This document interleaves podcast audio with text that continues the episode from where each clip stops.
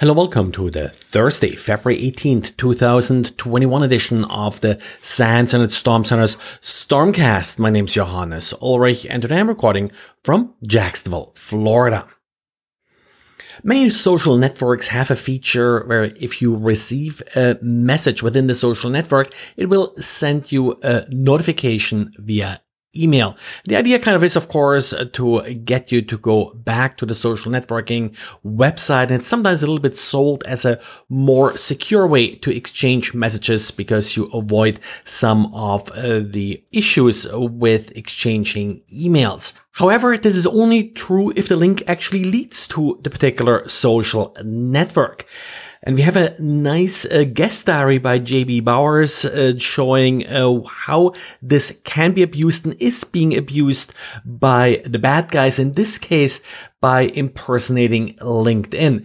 Now, uh, they're sort of claiming that uh, there is a LinkedIn secure message which doesn't actually exist in that form and they send you a private shared document Clicking on the link gets you then uh, to a phishing page that solicits your LinkedIn credentials. So why are people going after LinkedIn credentials? Well, a couple reasons. First of all, you may use the same credentials on other sites, in particular your main email provider as well. And secondly, once they do have your LinkedIn credentials, they can then leverage them to reach out uh, to your contacts.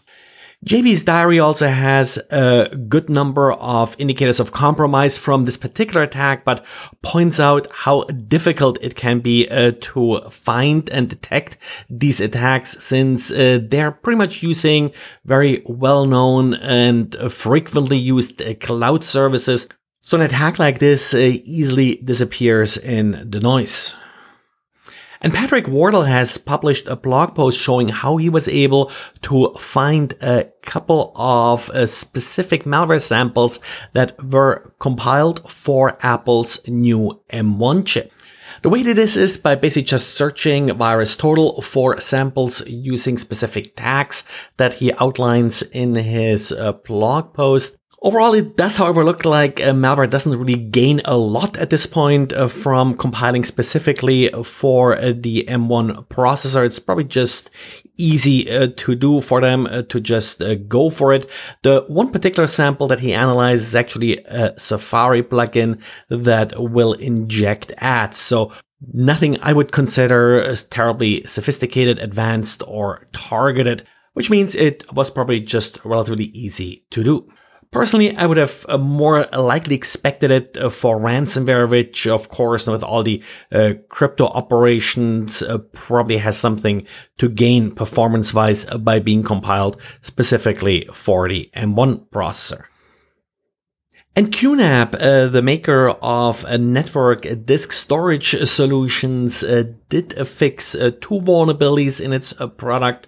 One affects the PhotoStation feature and it's only rated medium. It's a cross-site scripting vulnerability. The critical one is in the surveillance station feature. This is a buffer overflow that would allow arbitrary code execution. The surveillance station is used uh, to uh, record uh, security camera footage on these QNAP disks.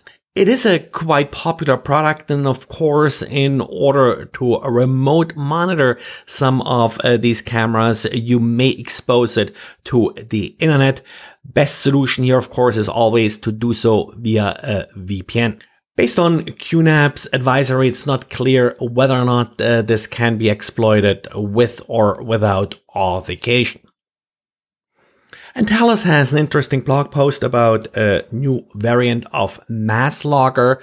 They found Masslogger will infect your system and then exfiltrate credentials uh, to the bad actors. Now, what's sort of a little bit different here is the extension used for uh, the sample as it arrives via email. It's a RAR compressed file, but RAR usually use RAR as file extension. That's not what's being used here. Instead, it uses R09.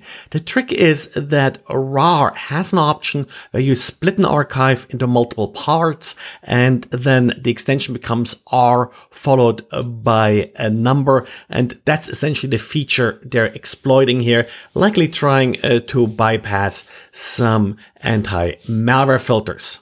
Within the compressed files, we have a good old CHM file. We talked about them earlier this week and uh, that via ActiveX actually will then run PowerShell to load additional malware.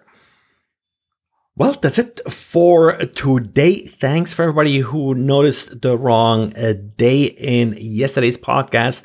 I got quite a few of responses, so didn't uh, get to respond to everybody individually, but yes, you're all entered into the Raspberry Pi challenge for this month. That's it. Thanks for listening and talk to you again tomorrow.